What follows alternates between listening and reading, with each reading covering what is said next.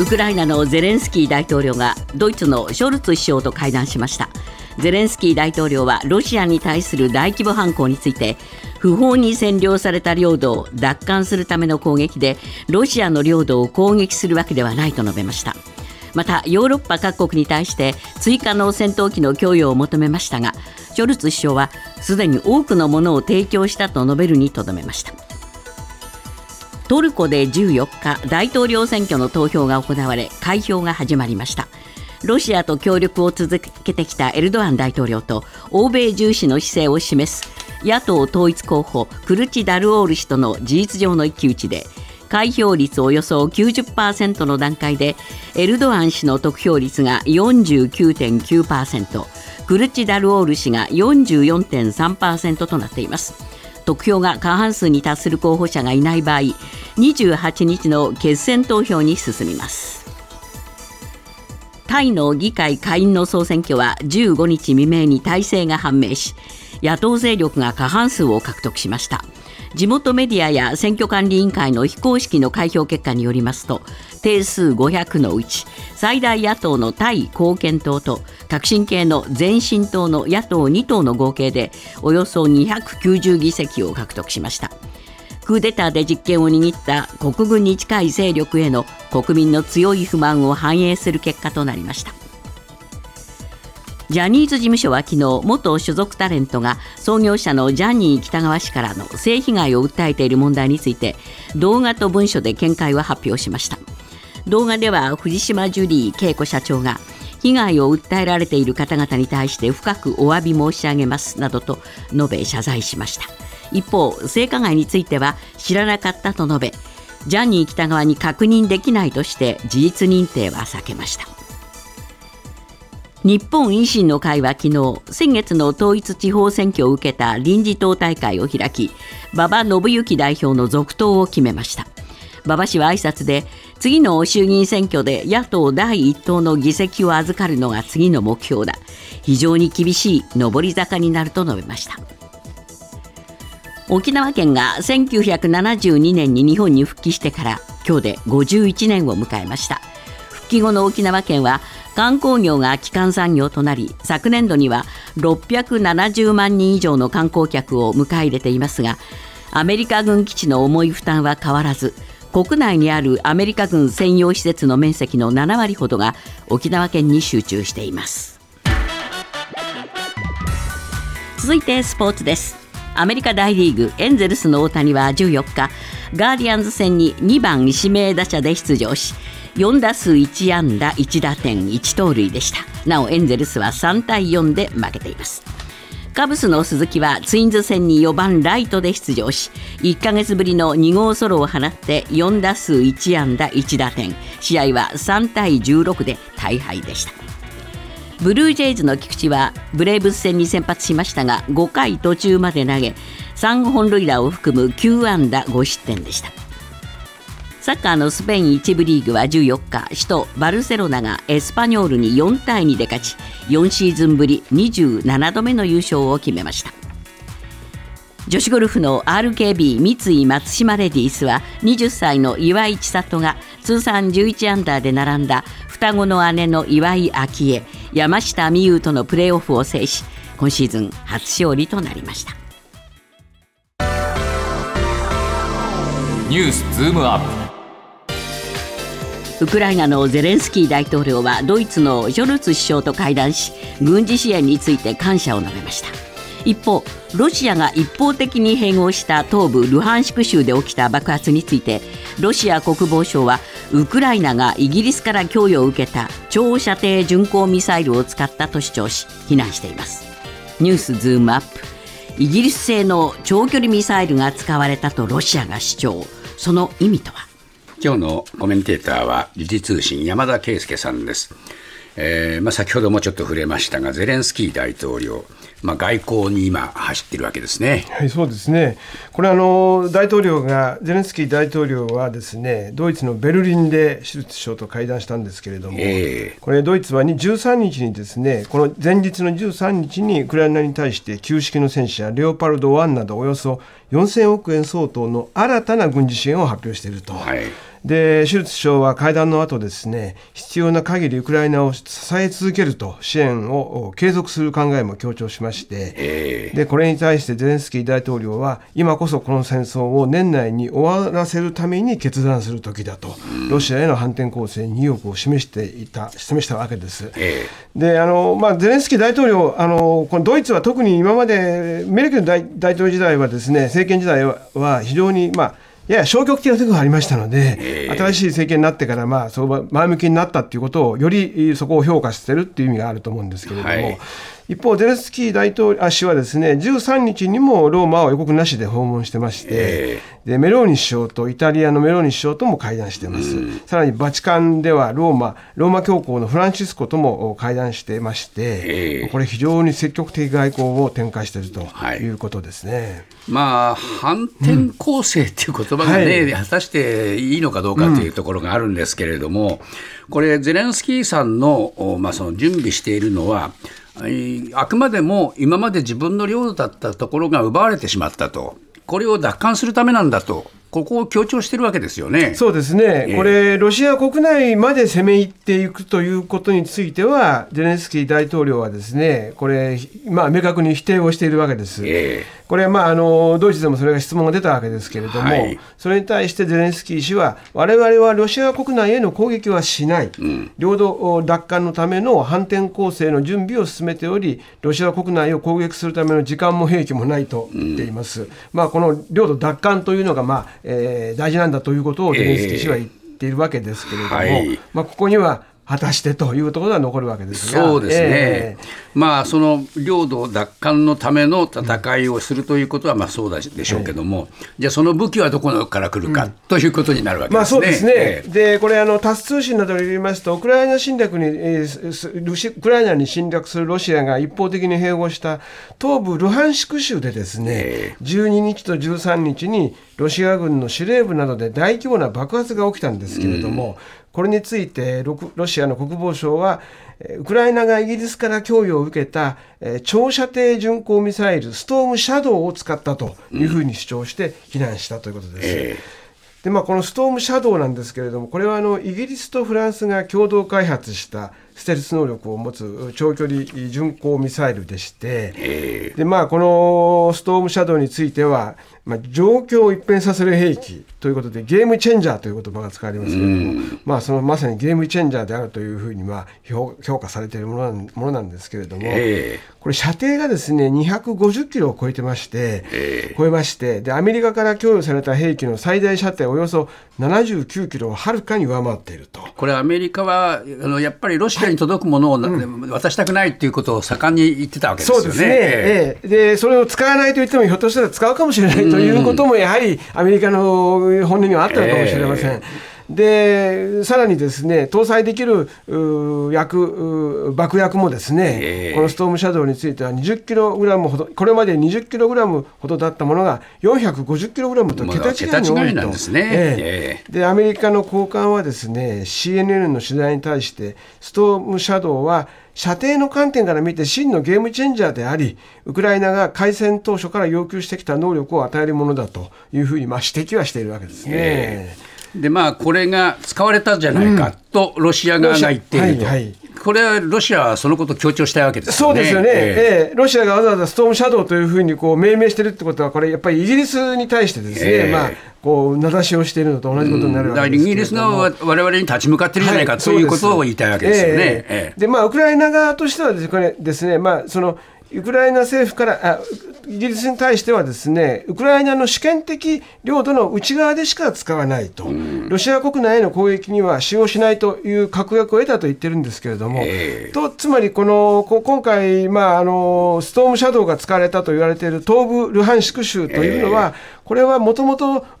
ウクライナのものであって、奪われたものであると、ですから、まあ、あのゼレンスキー氏が攻撃しないと言っている国内という定義とはまた別であるという、まあ、ことを言っている。というでですね。まあ、ここのところは見解の相違がかなり出ますよね。はい、そうですね、えー、だから、どっちの領土だったんだという話はね、はい、歴史を遡れば、非常にあの行ったり来たりすることになりますね。あ、ねえー、あと、それからまあ空域の問題もありますのでね、はい、どこまでが、その本当に領土がどこまでかっていうこともある上にですね、えー、ですから、ここはちょっと曖昧なところが残っていると。そうですね、えーまあ、いずれにしてもですね長期長期戦になるんじゃないかというふうにまあ言われているわけですけれども。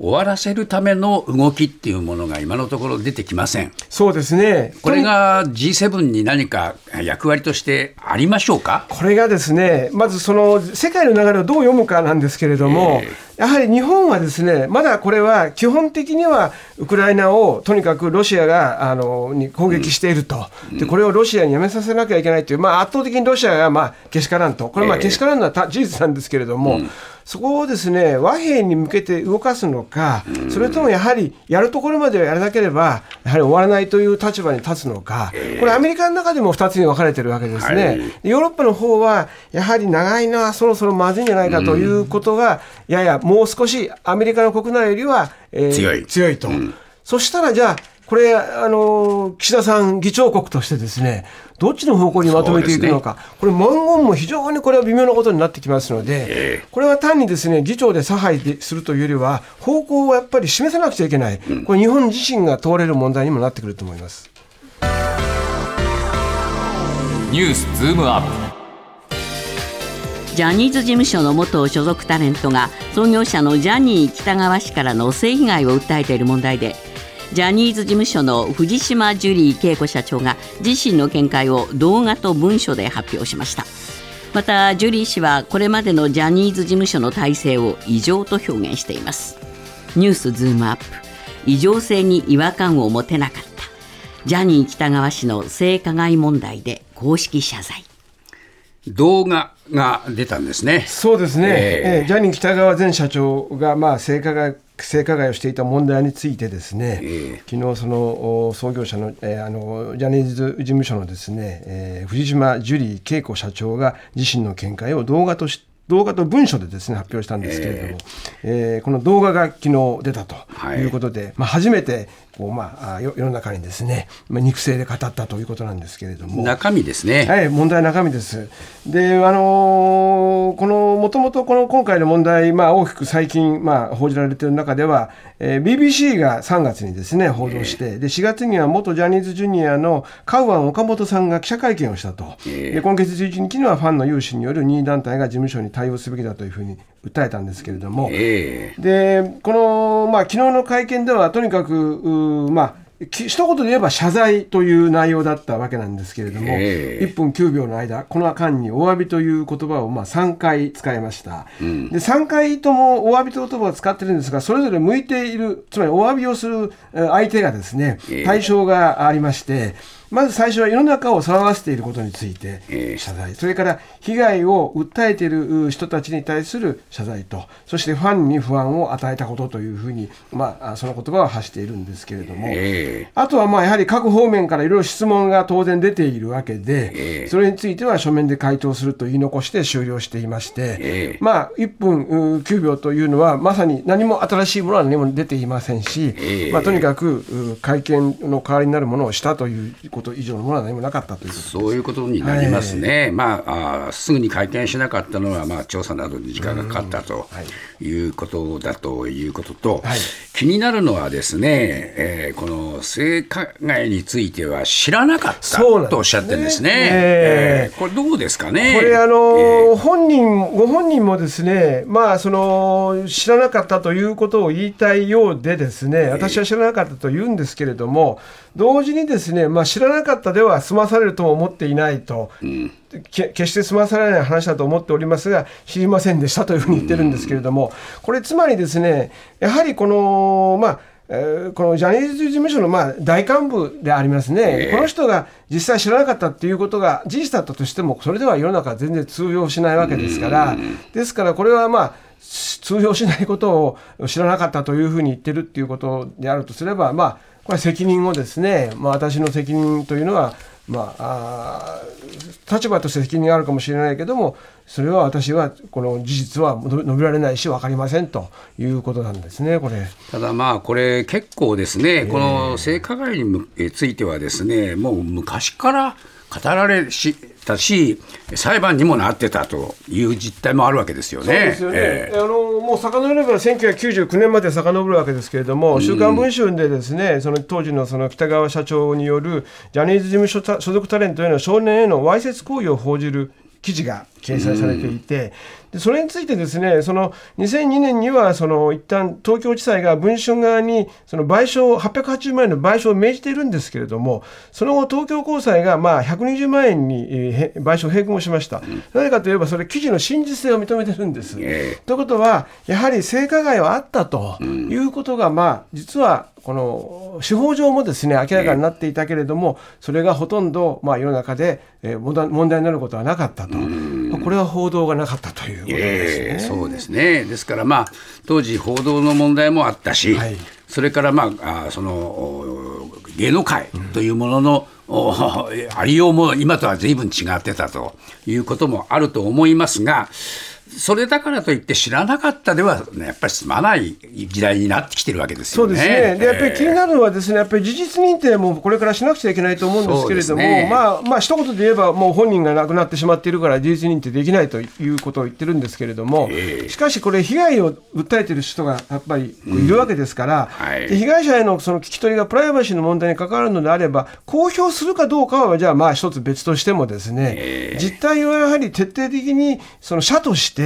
それをつかむと追求するということは当然大事ですし、えー、それからまあこれ海外のメディアに伝わっているわけですからそうですね。これはやはりこれはですね今このところ日本はやはり人権ということは日本は一体どうなんだということはこれはまああのいろんな角度から今問われているわけですよね、えー、LGBT の問題も含めてですし、はい、外国人のそのあの労働者の方外国から日本に来ている方に対するまあいわばあ人権のですね、えー、問題も世界からまあ国際的にも批判を浴びている中で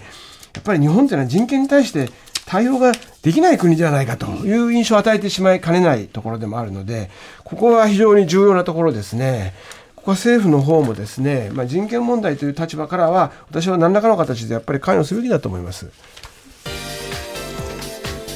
日本維新の会は昨日大阪市内で臨時党大会を開き馬場代表の続投を決めました馬場氏は党大会後記者団に衆院での野党第一党獲得に向けて全力を挙げたいと述べました。ニュースズームアップ。続投を決めた維新の会。馬場代表の思惑。